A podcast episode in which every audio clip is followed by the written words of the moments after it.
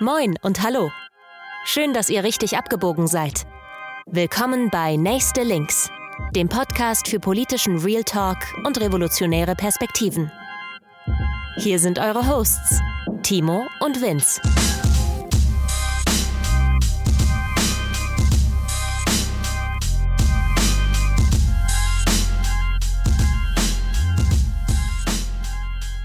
Moin und herzlich willkommen zu Folge 5 von Nächste Links. Ich begrüße an meiner Seite wieder Vince. Ja, moin auch von mir. Und heute werden wir eine etwas inhaltlichere Folge haben. Die wird auch was länger gehen, da kommen wir aber später nochmal zu. Und zuerst einmal Dankeschön für das ganze Feedback, was wir bekommen haben zu unserer vierten Folge. Da hat es im Vorfeld, äh, ja, war ein bisschen schwierig für mich vor allen Dingen. Ich habe sehr doll mit mir gehadert und ähm, möchte deshalb einen kleinen Nachtrag nochmal zu Folge 4, Thema Gewalt, hier einmal machen. Und zwar, wir haben natürlich viele Aspekte, die Gewalt beinhaltet oder beinhalten kann in der Gesellschaft, nicht angesprochen oder teilweise nur angeschnitten. Das war uns bewusst und das Format Podcast ist natürlich auch schwierig, da alle Aspekte mit einzubringen. Deswegen entschuldigt, wenn wir da nicht alles angesprochen haben. Wir wissen, dass es große Teile gibt, die auch andere Leute betreffen die wir nicht angesprochen haben, denn unsere Perspektive ist ja nun mal eine sehr weiße und nun mal auch sehr männliche. Das ist einfach so. Ja, beziehungsweise macht euch das bewusst, wenn ihr uns hört und wir versuchen natürlich daran zu arbeiten und andere Perspektiven mit einzubeziehen, auch unsere eigene Perspektive zu hinterfragen. Und wir können oft auch eben nur diesen sehr eingeschränkten Blick dann haben, auch wenn wir natürlich, wie gesagt, versuchen, das ähm, ja zu ändern oder auch gerne zu erweitern. Dazu haben wir auch von Freundinnen von uns Feedback bekommen. Danke an euch an dieser Stelle. Das hilft uns ja auch daran zu arbeiten. Und ich war jetzt für meinen Teil zum Beispiel mit vielen Sachen nicht so richtig zufrieden. Da werde ich jetzt in Zukunft noch weiter dran arbeiten können. Ich habe das Gefühl, ich bin nicht so richtig auf den Punkt gekommen, habe mir vielleicht auch nicht so einen richtigen Kernpunkt überlegt. Im Gegensatz bei dir war das ja schon ein bisschen deutlicher zu erkennen. Ich fand viele super, was du gesagt hast, aber ich glaube, wir sind ja oft selbst unsere größten Kritiker und Kritikerinnen.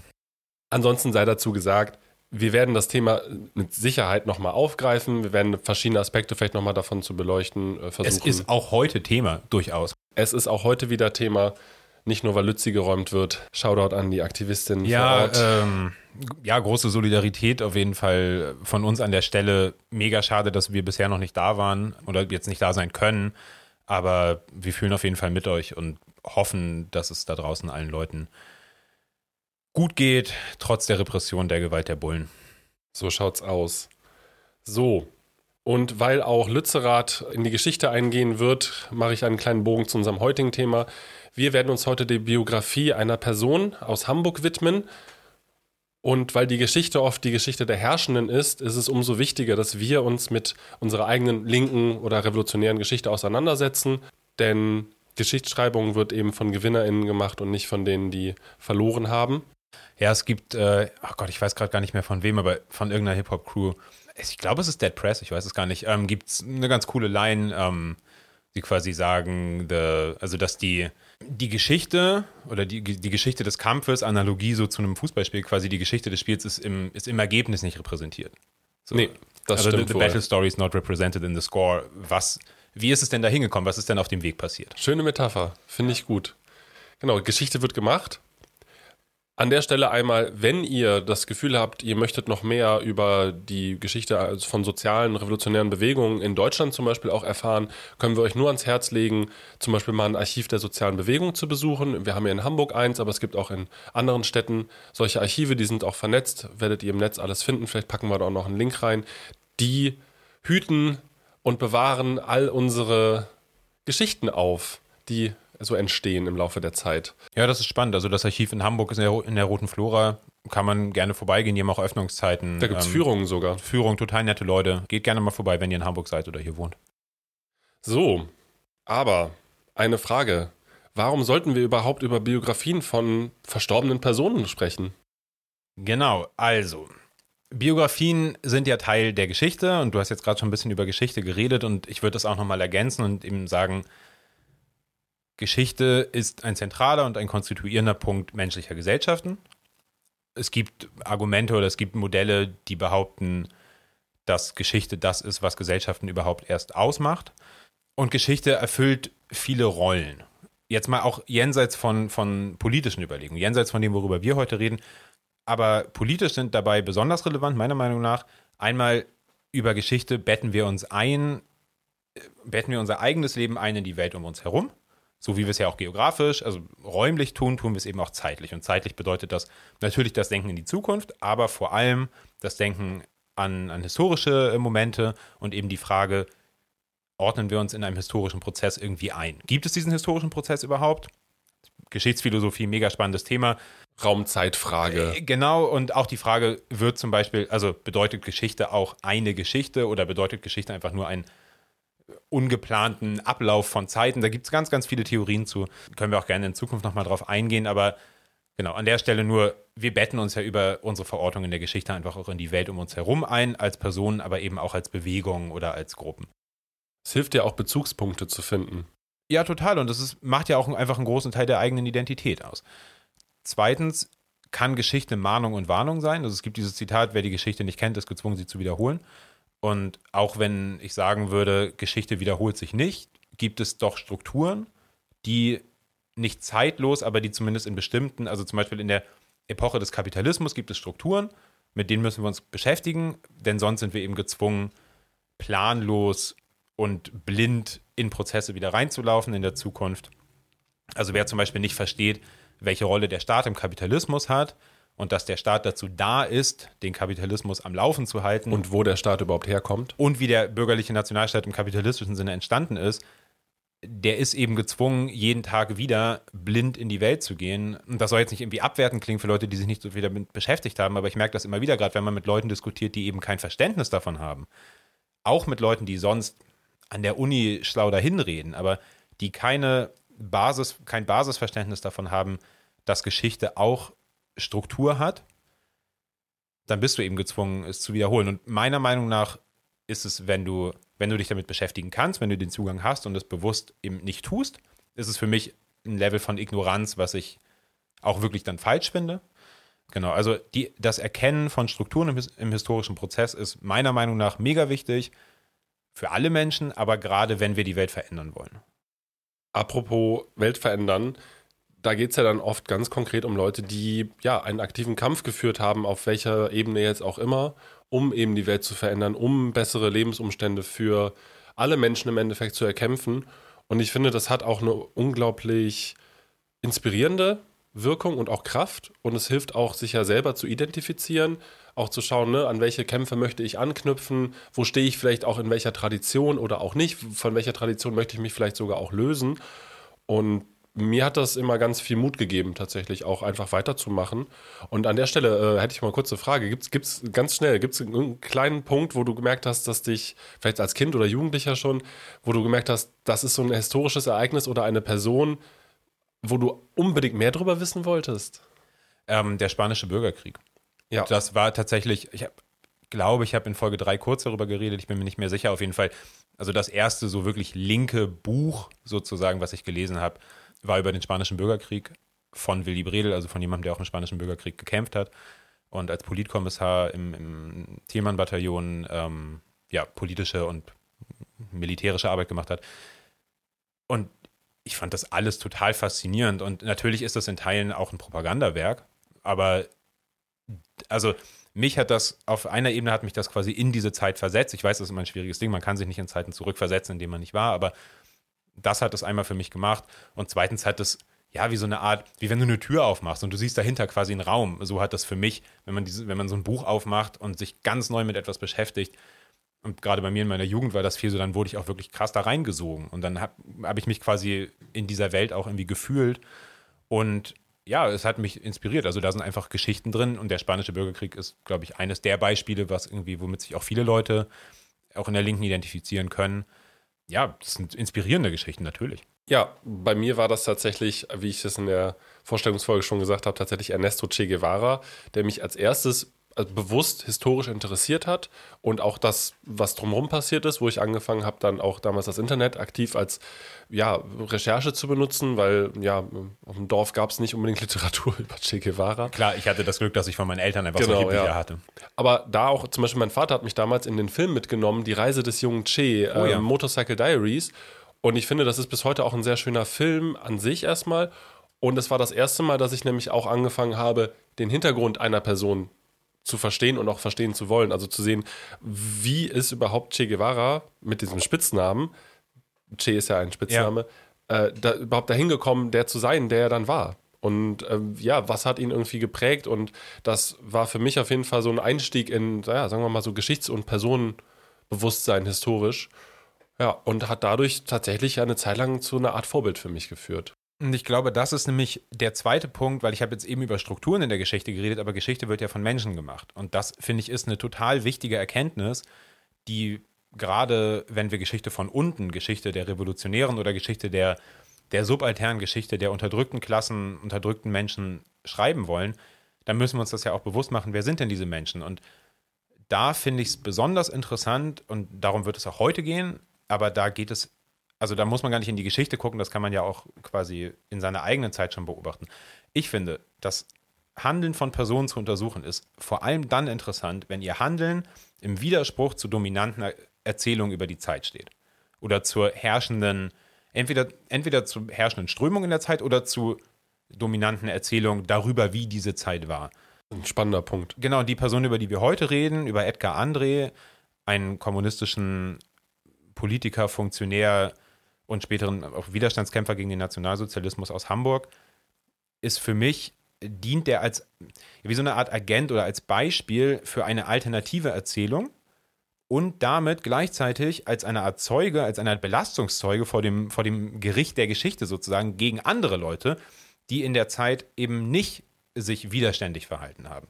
Und das heißt nicht, dass sie das Gleiche hätten machen sollen, weil nicht alle Menschen können das Gleiche machen, aber dass sie überhaupt etwas hätten machen sollen. Und und auch eine Wahl getroffen haben. Ja, und ich finde das zum Beispiel total interessant, wenn man sich die Geschichte der Sklaverei in den USA anguckt.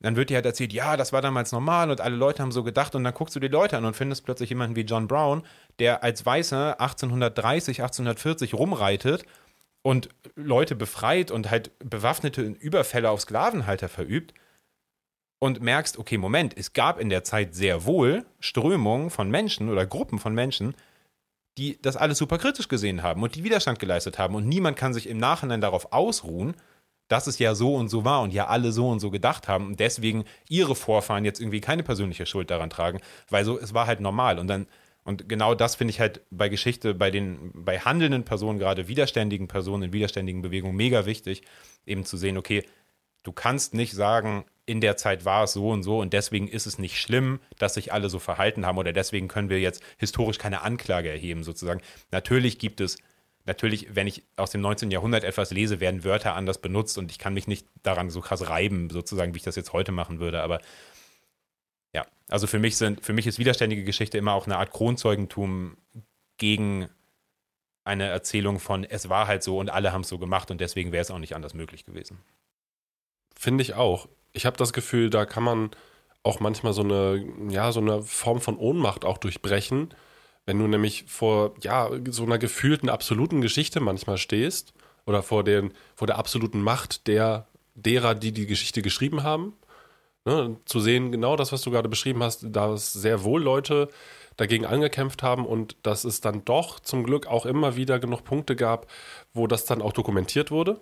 Ne, man muss nur manchmal tiefer graben also gerade wenn du, also das ist jetzt auch in dem Beispiel so, was ich hier gleich erzählen werde, die Geschichte von Verfolgten ist meistens von ihren Verfolgern geschrieben. Wenn du Glück hast, gibt es ein paar Selbstzeugnisse wie Briefe oder Tagebücher, aber in ganz vielen Fällen gibt es die Verfolgungsakten einfach nur. Ich muss auch noch gerade an ein anderes historisches Beispiel denken, dass eine der einzigen und wenigsten Schriften, die von ähm, den indigenen Bevölkerungen in Südamerika in Teilen übrig geblieben sind, von, also die ja von den spanischen Invasoren äh, einfach zerstört. Also deren Kultur und Geschichte wurde ja einfach zerstört und verbrannt. Und es gab einen Mönch, äh, einen spanischen Mönch, der das aber erkannt hat und da, glaube ich, so ein paar Schriften gerettet hat.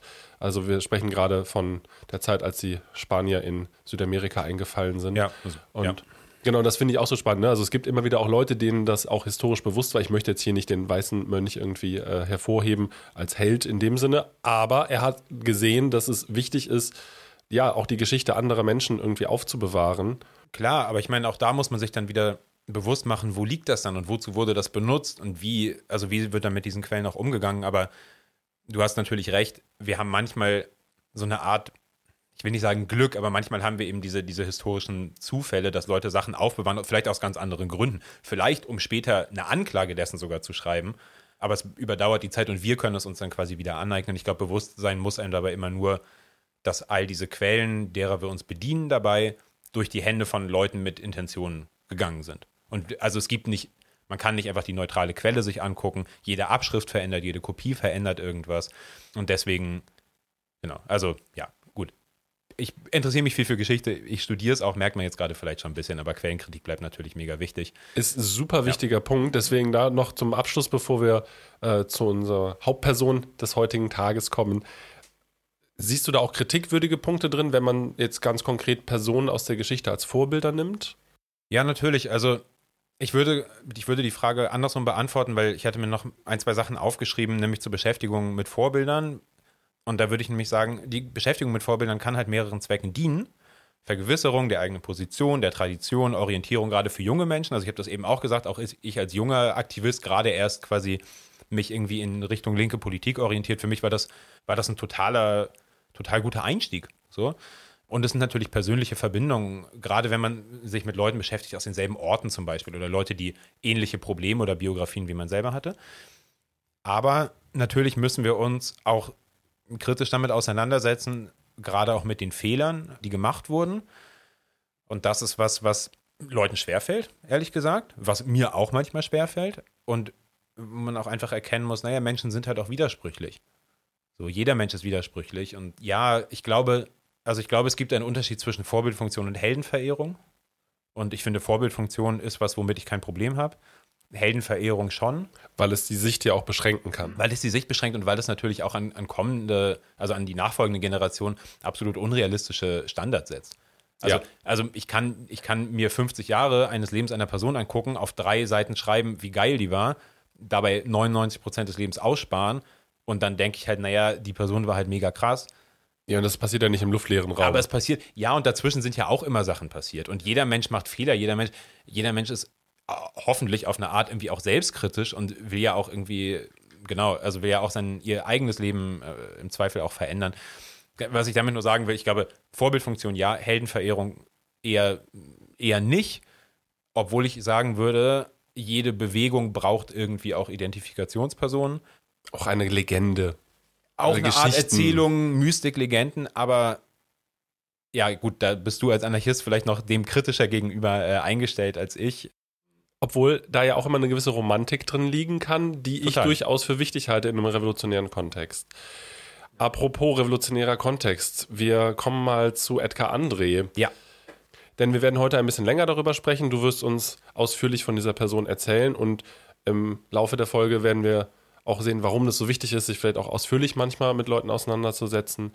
Und einleiten würde ich das Ganze aber gerne, weil es einmal aus der Zeit kommt und weil es sehr gut dazu passt, mit einem Zitat von Erich Kästner.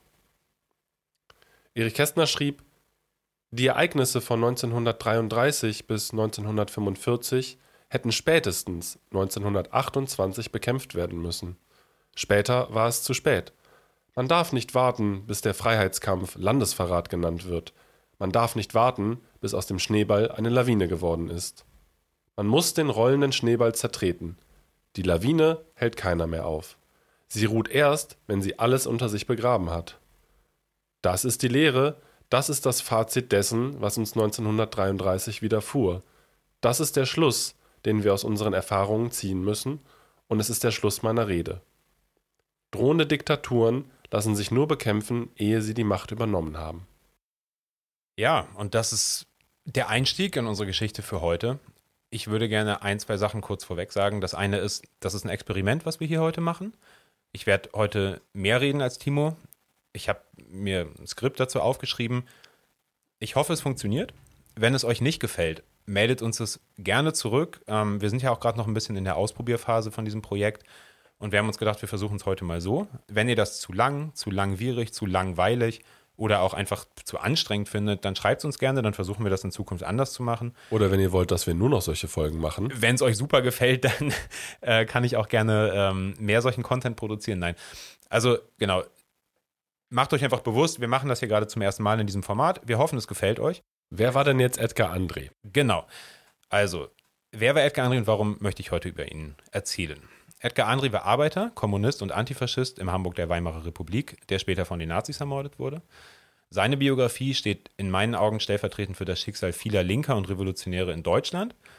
Und deshalb lohnt sich ein Blick in sein Leben, wenn man den Kampf gegen den Faschismus verstehen will. Und das ist für mich auch ein Grund, mich mit Biografien auseinanderzusetzen, weil sie meiner Meinung nach eine Art Prisma bilden können, durch das wir die Geschichte betrachten.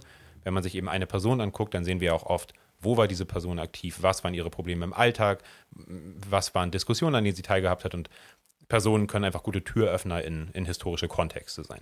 Und das ist für mich eben auch ein Grund, warum ich Edgar André interessant finde, ähm, mich eben mit dieser Zeit auseinanderzusetzen.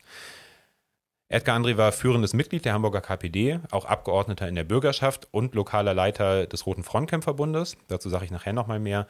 Trotzdem gibt es sehr wenig Arbeiten über sein Leben, auch im Vergleich mit anderen Genossinnen und Genossinnen aus der Zeit. Ich glaube, das liegt daran, dass er weniger an theoretischen Auseinandersetzungen beteiligt war, sondern seinen Fokus auf den Kampf im Alltag gelegt hat, das heißt auf der Straße, gemeinsam mit Nachbarinnen und Nachbarn oder eben auch in der Bürgerschaft. Ich beschäftige mich außerdem mit ihm, weil ich bei Edgar André eine Mischung aus ungebrochener kommunistischer Überzeugung, wortwörtlich bis in den Tod, und einer menschlichen Wärme und auch Nahbarkeit sehe, die ich selten finde und die ihn auch schon in den Augen seiner Zeitgenossen zu etwas Besonderem gemacht hat. Das ist, das ist für mich, glaube ich, so vielleicht der der emotionale Zugang oder der Grund, warum ich mich einfach für diese Person sehr interessiere. Genau, ich äh, erzähle ganz kurz was darüber, wo, wo Edgar André herkam. Er ist 1894 in Aachen geboren, verbringt seine Jugend aber komplett bei Verwandten in Belgien und äh, schließt sich hier der sozialistischen Jugend an, schon als, als Jugendlicher, ich glaube mit 14, 15, und äh, wird aber trotzdem 1914 als 20-Jähriger von der Kriegsbegeisterung erfasst und meldet sich freiwillig auf der deutschen Seite zu kämpfen. Edgar André gehört also zur Generation von Schützengräben, Giftgas und vierjähriger totaler Gewalterfahrung. Aber anders als äh, Loser wie Mussolini oder Hitler oder die Speichellecker von verschiedenen Freikorps in der Weimarer Republik hat er aus diesen Jahren die einzig richtige Schlussfolgerung gezogen. Krieg, vor allem im Industriezeitalter, ist die Hölle auf Erden und es lohnt sich nicht für Kaiserkönige und Bonzen auf den Feldern Frankreichs zu sterben. Stabil. Genau, also ich er, hat, er ist einer von den Leuten, die diesen Schluss gezogen haben. Und die Teilnahme am Ersten Weltkrieg hat er später als Fehler bezeichnet. Ähm, und zu seiner Partnerin Martha Berg hat er gesagt, als Kriegsgegner schäme ich mich noch heute, dass ich mich freiwillig gemeldet habe. Also das ist eine einschneidende Erfahrung auch in seinem Leben einfach. Das ist ja auch, wo wir nicht so viel ja, drüber wissen. Also wir wissen ganz viel, dass es Menschen zerstört hat, die, wenn die das überlebt haben. Aber auch da haben ja schon viele nicht so viel drüber gesprochen. Auch, also ich meine, es gibt natürlich gerade so künstlerische Auseinandersetzungen damit ähm, nach dem Ersten Weltkrieg, Expressionismus oder von der, also auch von der anderen Seite Futurismus, also auch über so Kriegsbegeisterung und so, aber genau, also. Ja, genau, es gibt ganz viel über den aktiven Krieg auch, auch an Literatur, aber alles, was danach kam oder die Schlüsse daraus, läuft einem jedenfalls nicht so häufig über den Weg wie anderes vielleicht. Und wenn, dann läuft es einem eben oft von rechts über den Weg. Und ja. André hat eben die, die antiimperialistische vor allem und die antimilitaristische Schlussfolgerung gezogen und eben gesagt, nein, diese vier Jahre, ja, es war einfach ein Fehler. So. Genau. Über Umwege gelangt, Edgar, äh, gelangte Edgar André nach Hamburg und arbeitete die ersten Jahre von 1920 bis 1922 als Hafen- und Bauarbeiter. So, erstmal er ist einfach zum Arbeiten nach Hamburg gegangen. Er ist Mitglied der SPD dann erstmal geworden und war immer wieder arbeitslos und deshalb auch in der Erwerbslosenbewegung aktiv, die damals wesentlich größer und organisierter und auch politischer war, als, als man sich das heute oft äh, vorstellt. Und hat da auch bei Kundgebungen und Demonstrationen gesprochen. Er hatte ja auch schon politische Erfahrung aus Belgien. Und wahrscheinlich kam er darüber auch mit der kommunistischen Partei in Berührung, die eben während der Weimarer Republik sehr viel Politik auch mit und für Arbeitslose gemacht hat. Genau, Edgar hat ein großes Talent für öffentliches Reden wegen seiner Auftritte hatte er schnell den Spitznamen Erwerbslosenkönig und wurde mit Ende 20 zum Vorstand des Erwerbslosenausschusses von Hamburg gewählt und war damit gewählter Stellvertreter der Arbeitslosen der Stadt. Ähm, ich finde das auch interessant, weil er nicht aus Hamburg und noch nicht mal aus Norddeutschland kam, was es Leuten hier ja nicht unbedingt leichter macht, Fuß zu fassen. Oder gar irgendwie in irgendwas Vorständisches gewählt zu werden. Genau, also und, und trotzdem hat er das eben geschafft. Und aus allen Schilderungen, sowohl von Freunden als auch von Feinden, ähm, wird klar, dass er einfach ein enormes Talent dafür hatte, für öffentliche Auftritte, für Agitation, auch im persönlichen Rahmen. Ähm, es gibt eine ganze Reihe von Berichten, die ihn als Menschen mit offenem Ohr und Empathie für seine Nachbarin, alle möglichen Leute aus der Arbeiterinnenklasse beschreiben. Natürlich ist es alles schwer zu überprüfen. So, das sind auch viel einfach Geschichten, die erzählt werden dann im Nachhinein. Aber die überwältigende Zahl solcher Geschichten, eben auch von seinen Gegnern und Anklägern, lässt schon vermuten, dass da was dran ist. Vielleicht einen kleinen Exkurs. Also Edgar André zeigt für mich, wie wichtig es ist, in seinem lokalen Umfeld verankert zu sein und von den Menschen auch als ehrlicher und zuverlässiger Partner im Kampf für ihre eigenen Bedürfnisse wahrgenommen zu werden. Wir reden bestimmt irgendwann mal über revolutionäre Basisarbeit. Für mich ist das auf jeden Fall das eher ein gutes Beispiel, ähm, auch für die Bedeutung von Beziehungsarbeit, einfach im, im politischen Kampf. Ich wollte es gerade sagen, das, was du am Anfang schon erwähnt hast, diese Wärme, diese menschliche Nähe und Wärme nicht zu verlieren in einem, ja, auch trotzdem sehr harten theoretischen und auch praktischen politischen Kampf. Super wichtig. wichtig. Und das ist eben was, wo sich die Zeitzeugen größtenteils einig sind, dass er das einfach, ja, dass das eine seiner menschlichen Qualitäten war. Genau. Also wie eben erwähnt, kam Edgar Einrich durch die Erwerbslosenbewegung in Kontakt mit der KPD und trat Anfang 1923 in die Partei ein, weil er mit der Politik der SPD nicht mehr zufrieden war. Er hat später gesagt, dass er irgendwann, das ist ein Zitat, dass er irgendwann zu der Einsicht gekommen ist, dass die Kompromisspolitik der SPD nirgendwo hinführte. Kenne ich irgendwo her. Genau, also das ist ja auch heute jetzt nichts Neues. Und dass es für ihn eben auch mit Sozialismus nichts zu tun hatte, was sie gemacht haben. Man muss dazu sagen, die SPD war zu der Zeit in der Reichsregierung, war in Hamburg in der Regierung, hätte Sachen auch durchsetzen können und haben sich aktiv dagegen entschieden, gerade in Hamburg. Genau, und deswegen trat er Anfang 1923 in die Kommunistische Partei ein.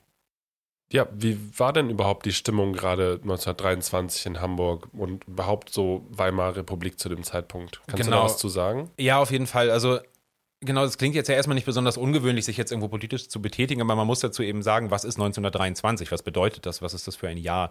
Und gerade vor allem als Linker oder als Kommunist speziell. Also man muss dazu sagen, die Inflationskrise war auf dem Höhepunkt. Ähm, das Geld war einfach abends weniger wert als morgens.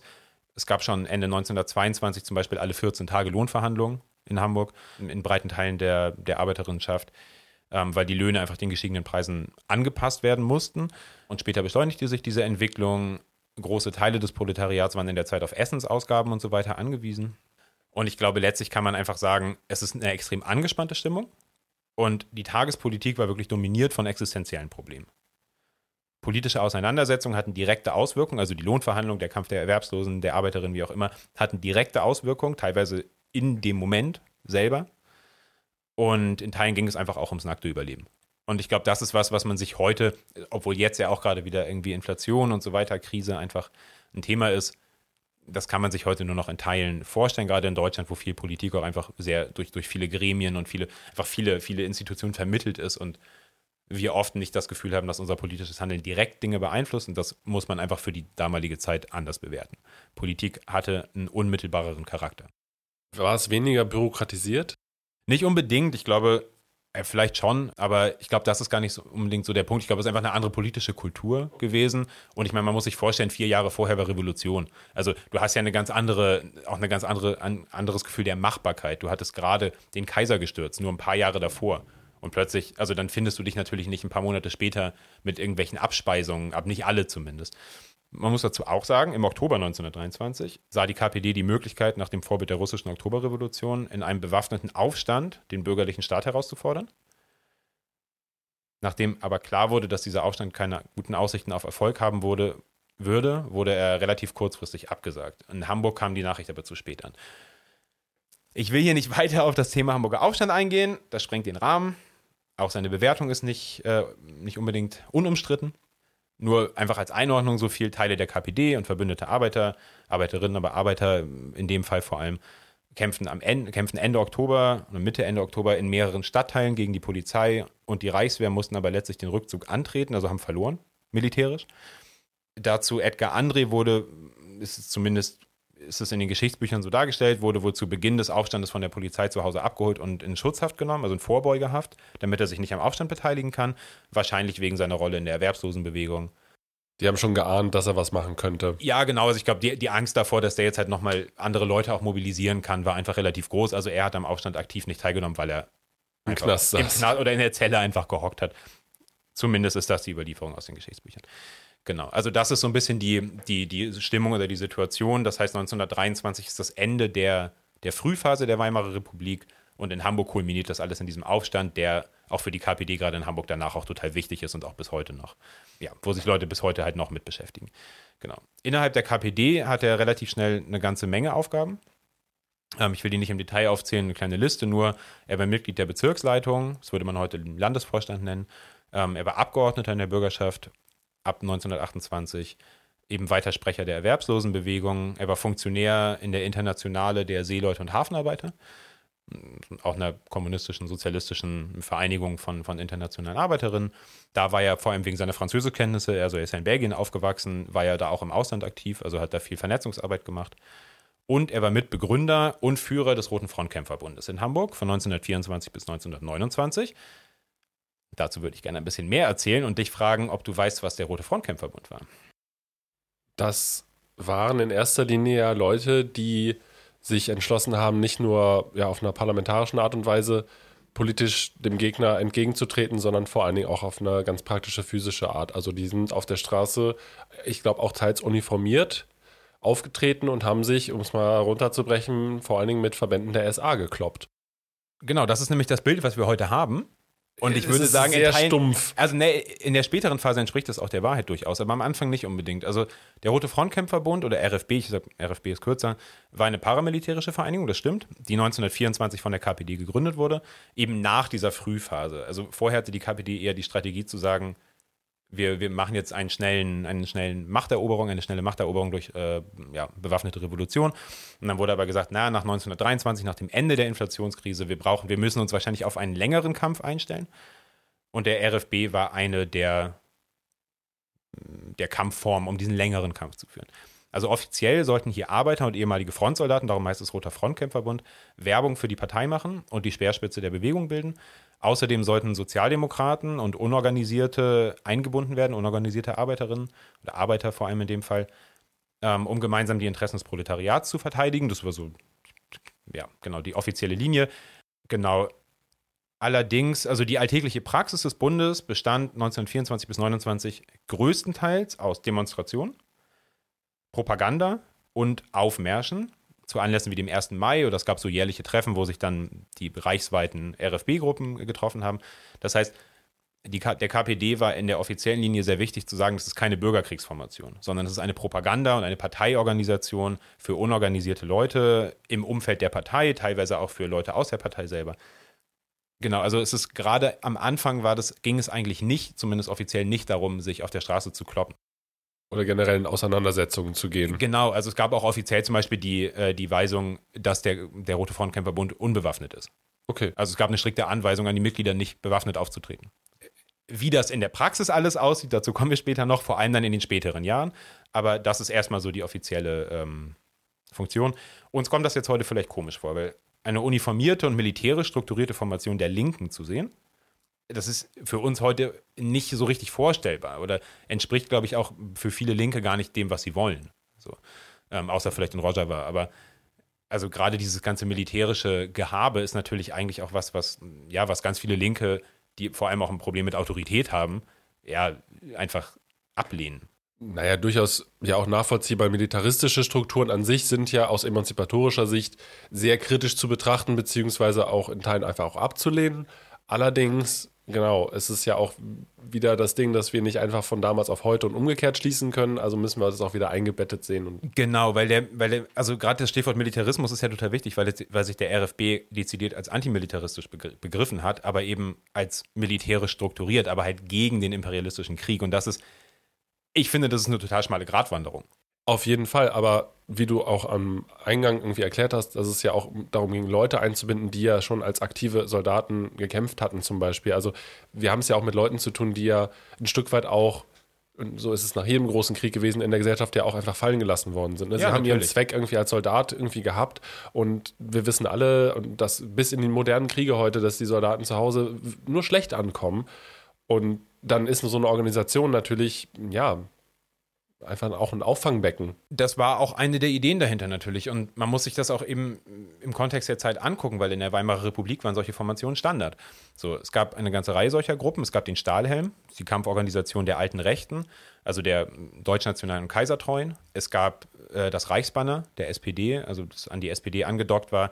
Einige der Mitglieder kamen auch aus dem liberalen Bürgertum, Deutsche Demokratische Partei, aber also auch die großen Blocks, Blöcke der, der bürgerlichen oder sozialdemokratischen Parteien hatten entsprechende Formationen, die uniformiert Aufmärsche gemacht haben, die uns heute, würde ich sagen, als Militärspiel im Endeffekt vorkommen. Wir sind ja auch alles noch so eine leichte Nachwirkung aus so einer Kaiserreichszeit. Ja, natürlich, natürlich. Also die politische Kultur ändert sich ja nicht von heute auf morgen und das war wirklich, ja, es war Standard. Und schließlich gab es natürlich auch die SA. So, also der Kampfbund, der, glaube ich, heute in Deutschland wahrscheinlich den meisten Leuten als erstes einfallen würde, wenn es um solche Kampfbünde aus der Zeit geht. Die SA war am Anfang in, Weimar, in der Weimarer Republik noch überhaupt nicht relevant. Gab es auch am Anfang noch nicht. Der Stahlhelm war die Kampforganisation der Rechten, aber genau, die SA, genau, kommt dann eben später auch. Und jedenfalls beschloss die KPD, dass sie eine eigene Formation brauchte, um Propaganda und auch Selbstschutz zu organisieren. Neben dem RFB gab es den Roten Frauen- und Mädchenbund, RFMB, und die Rote Jungfront.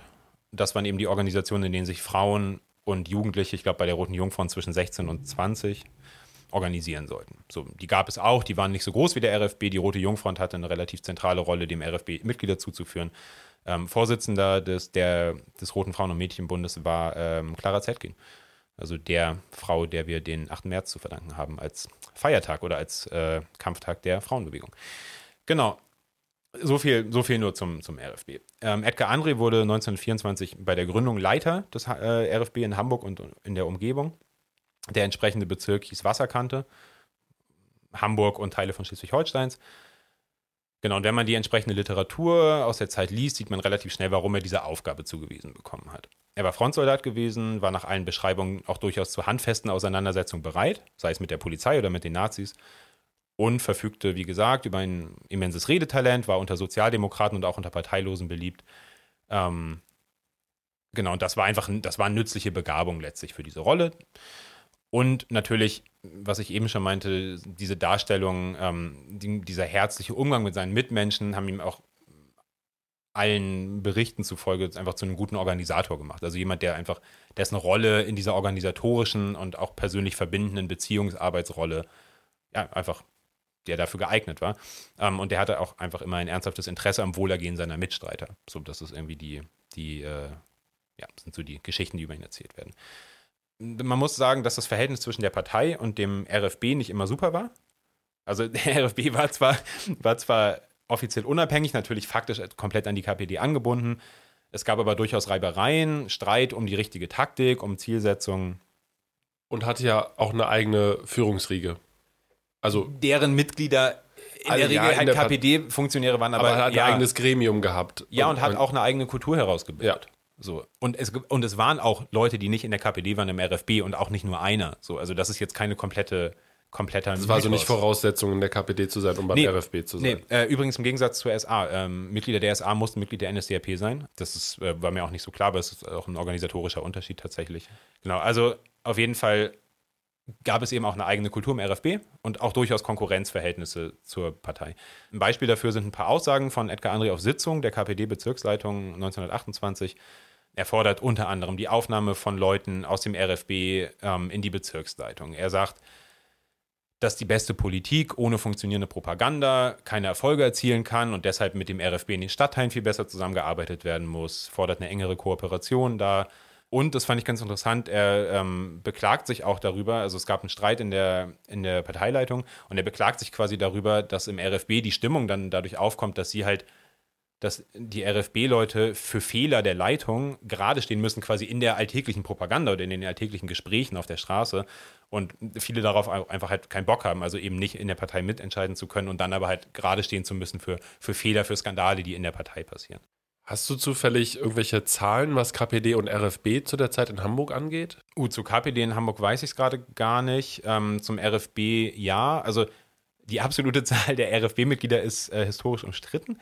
Reicht irgendwo von unter 100.000 bis irgendwie 150, 200.000. Deutschlandweit. Leute, deutschlandweit, genau 50, 60, 80.000. Ich würde sagen, irgendeine Zahl zwischen so um die 100.000, 120, 150.000 kann sein, ist vielleicht ein bisschen zu hoch gegriffen. Es gibt Polemiken, wo behauptet wird, es waren nur 20.000. Also es ist sehr historisch umstritten. Was man aber für Hamburg sagen kann, also der RFB Hamburg und Wasserkante hatte roundabout wahrscheinlich irgendwie sowas um die 1500 bis 2000 Mitglieder in einer ganzen Reihe von Ortsgruppen und Abteilungen. Da zählt aber auch zum Beispiel Kiel dazu. Also ja, ne? Hamburg war ja auch damals nicht das Hamburg, wie wir es genau, heute also kennen. Altona, Wandsbeck und so weiter hatten alle halt eigene Veddel und so weiter, hatten eigene ähm, Formationen, aber also man kann für Hamburg von der Zahl wahrscheinlich zwischen 1000 und 2000 irgendwo ausgehen. Das hat sich aber natürlich auch die ganze Zeit geändert und was man zum Beispiel dazu sagen muss, der RFB hatte auch immer Probleme damit, weil viele Mitglieder arbeitslos waren, ähm, die Mitgliedsbeiträge zu kassieren. Und das wirkt sich auch auf die Mitgliederzahlen einfach aus. Das merkst du in, der, in den Zahlen. Das, also es fluktuiert einfach sehr stark. Genau. Genau. Warum habe ich jetzt so viel darüber erzählt, was, was irgendwie zwischen RFB und Partei passiert ist? Edgar André hat von sich selbst gesagt, dass er auch in seiner Zeit in der Leitung oder in der Bürgerschaft immer ein Mann der Straße geblieben ist. Das war ihm wichtig. Und ich finde, das kommt auch darin ganz gut zum Ausdruck. Also er setzt sich halt die ganze Zeit für die Belange der Leute halt ein, die auf der Straße die Politik machen müssen, die ganz konkret vor der Haustür stehen und mit Leuten reden. Dagegen hat er sich bei inhaltlichen Konflikten oft zurückgehalten und zum Beispiel auch nie irgendwie große Beiträge zu politischer Theorie veröffentlicht. Ich glaube, das ist einer der Gründe, dass er heute weniger Beachtung findet als andere Genossinnen aus der Zeit. Schade, oder? So ja, ja, genau. Beziehungsweise natürlich, wenn ich mich mit politischer Theorie beschäftige, dann bringt diese Person mir im Zweifel nicht so viel. Aber ja, es ist natürlich ist halt mega schade. Äh, genau, es ist natürlich mega schade, weil dadurch die Realität der Politik in der Zeit, ich will nicht sagen verfälscht wird, aber aber das ist ja auch ein generelles Problem. Das ist ja nicht nur was, was jetzt Edgar André betrifft, Klar. sondern es betrifft ja fast alle diese Leute dieser Zeit oder generell der Zeit, die ja mehr auf der Straße eben unterwegs waren und sehr wohl sehr viel gemacht haben, aber eben nicht ja, ihre Anerkennung da drin gefunden haben, weil sie irgendwelche krassen Pamphlete oder sonst was hinterlassen haben. Aber ich denke, das ist zum ja. Beispiel was, wo wir vielleicht in Zukunft auch nochmal drüber quatschen könnten oder was auch vielleicht einer linken Bewegung gut tun würde, auch manchmal ein Stück weit von den Theoretikerinnen abzurücken und mal zu gucken, was gab es eigentlich für Leute, die andere Sachen gemacht haben. Aber das nur am ja. Rande. Und ich meine, er, also die KPD war extrem proletarisch geprägt in der Zeit, aber er eben als ja, Ungelernter letztlich, als Hafenarbeiter, Bauarbeiter und Arbeitsloser, sag mal gerne. Ja, und Charaktere wie ihn findest du ja über die Geschichte hinweg in allen sozialrevolutionären Bewegungen immer wieder. Das findest du bei den Anarchistinnen genauso wie bei den Sozialistinnen und den Kommunistinnen immer wieder Leute, die viel gemacht haben und dann hast du auch viele Leute, die viel geschrieben haben. Es gibt auch Leute, die beides gemacht haben. Genau, ich glaube, er ist so ein bisschen also ich glaube, Leute wie, wie Edgar André spielen in Bewegung eine total wichtige Rolle, sind aber von aus, also sind aus der Nachwelt oder manchmal auch von außen, gerade wenn man eher so sich ideengeschichtlich orientiert, halt mega schwer wahrzunehmen. Ja, wenn du halt am Anfang auch eine Theorie liest, klar, dann musst du ja auch erstmal, du, musst, du möchtest und musst erstmal auch gewisse Systeme verstehen lernen, um dann vielleicht auch solche Personen wie Edgar André besser auch einordnen zu können. Genau. So ist es ja auch. Genau, ich glaube, organisatorisch spielt eine total wichtige Rolle und auch einer der Gründe, warum ich das so interessant finde. Genau, ich würde gerne nochmal illustrieren, was es bedeutet hat, in der späteren Phase der Weimarer Republik politisch aktiv zu sein und möchte dazu kurz die Geschichte vom Mord an Ernst Henning erzählen, die mit der Biografie Edgar Andres direkt verknüpft ist. Ähm, genau, 1931, am 14. März, fand im Hamburger Umland eine Veranstaltung der KPD statt, bei der Edgar André reden sollte oder bei der er irgendwie angekündigt war oder vermutet wurde. Und drei Hamburger SA-Männer wurden von ihrer Leitung, von ihrer SA, ich weiß nicht, Standarte oder was auch immer, von ihrem SA-Sturm beauftragt, einen Mordanschlag auf Edgar André zu verüben weil er den Nazis ein Dorn im Auge war. Er hatte unter anderem den Spitznamen der Rote General als, als, als, als Anführer der, der, der Straßentrupps der Kommunisten. Genau. Ähm, Wenn Edgar die Nazis aber, dir schon Spitznamen geben, ne? Ja, ich, also der Rote General ist natürlich ganz kurz, ganz kurzes äh, Zwischendings. Mich wundert total, dass es nicht ein Roman zumindest, ein Film, okay, aber nicht zumindest irgendwie ein Lokalroman über den gibt. Also ja. Weil das ist, also diese Geschichte ist wirklich, da kannst du so viel draus machen. Gut, egal. Kann ja noch kommen. Genau. Also Edgar war nicht da bei der Veranstaltung. Warum auch immer, wissen wir nicht. Die SA-Männer besoffen sich in einer nahegelegenen Kneipe und fuhren anschließend mit dem Bus zurück nach Hamburg. Und im Bus trafen sie zufällig auf den KPD-Abgeordneten Ernst Henning und seinen Begleiter und hielten ihn oder seinen Begleiter, das ist ein bisschen unklar, für Edgar André. Und es entspann sich irgendwie ein kurzes Wortgefecht und die SA-Leute schossen auf die beiden. Beide Im Bus? Ja, Imbus, beziehungsweise es gibt eine ausführlichere Geschichte dazu, inwiefern das wirklich alles so passiert ist, kann man immer schwer sagen. Imbus oder sie haben sie gezwungen auszusteigen oder beides oder so. Es ist so ein bisschen unklar auf jeden Fall. Da waren auch noch andere Fahrgäste im Bus und so.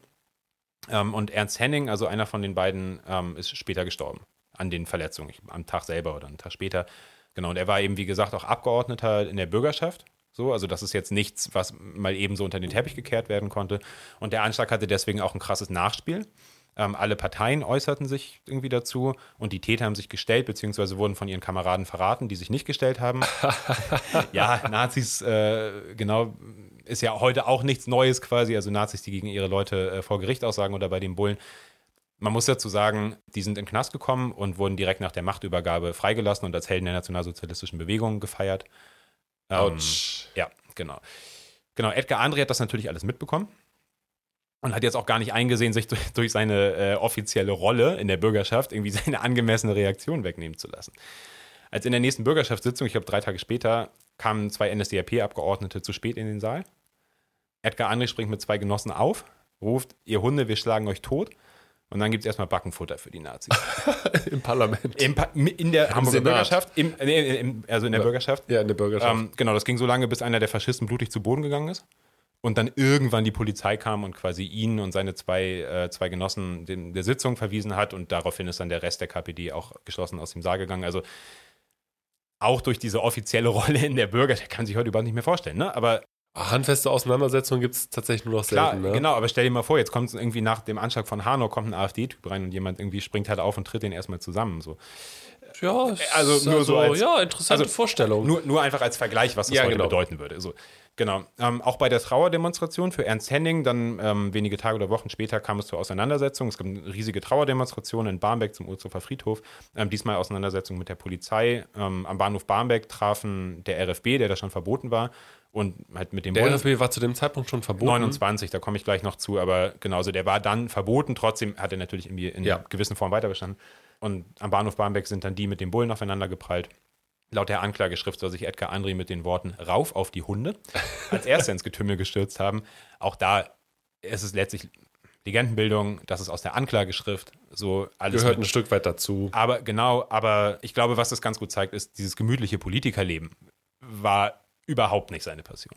So, also auch noch später als Funktionär war, hat er den Ort seines politischen Wirkens in Kneipenversammlungen auf der Straße gesehen und eben nicht nur in der Bürgerschaft, wo er natürlich auch Dinge gemacht hat, aber also ich würde sagen, bekannt und wichtig ist er weniger für seine Rolle in der Bürgerschaft als eher genau für diese Straßenrolle.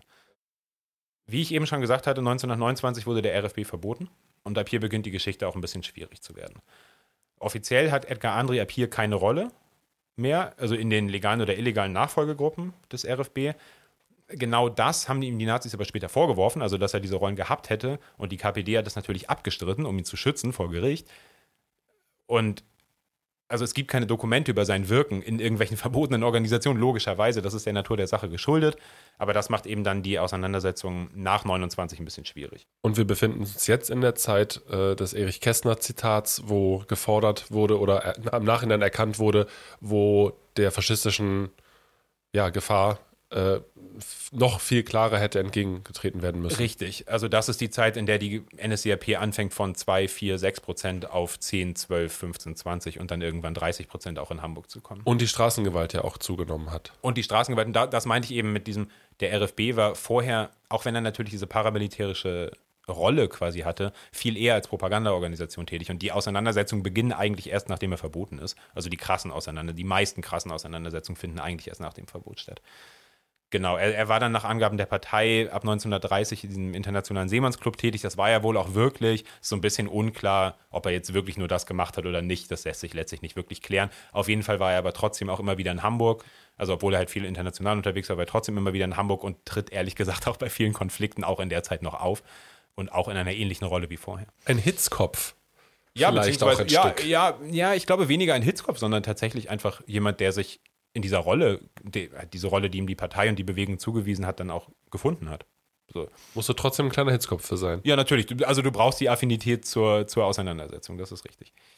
Genau. Also, wie gesagt, ich vermute persönlich, dass er durchaus in Nachfolgegruppen des RFB aktiv war oder irgendwie diese militanteren Elemente der Partei im Hintergrund zumindest weiter mitorganisiert hat. Belegen kann ich es nicht. Genau, die Jahre von 30 bis 33 waren dann eben auch krass geprägt von Auseinandersetzungen. Edgar und seine Partnerin äh, Martha Berg legten sich zum Schutz einen großen Wolfshund namens Ajax zu und sind dann mit dem irgendwie durch, durch Eimsbüttel und äh, Barmbek gelaufen, wo er gewohnt hat. Und mussten einmal auch aus ihrer Wohnung fliehen, weil bewaffnete Na Nazis, bewaffnete SA-Leute einen Überfall äh, verübt haben. Ähm, es gibt wirklich hunderte Geschichten oder zumindest Dutzende Geschichten aus der Zeit. Es kam immer wieder zu Konflikten ähm, in Barmbek in der Sternschanze oder 1931 in Geesthacht, wo es auch zu einer Schießerei gekommen ist. Also zwischen, zwischen KPD, RFB, Formationen, Polizei und NSDAP.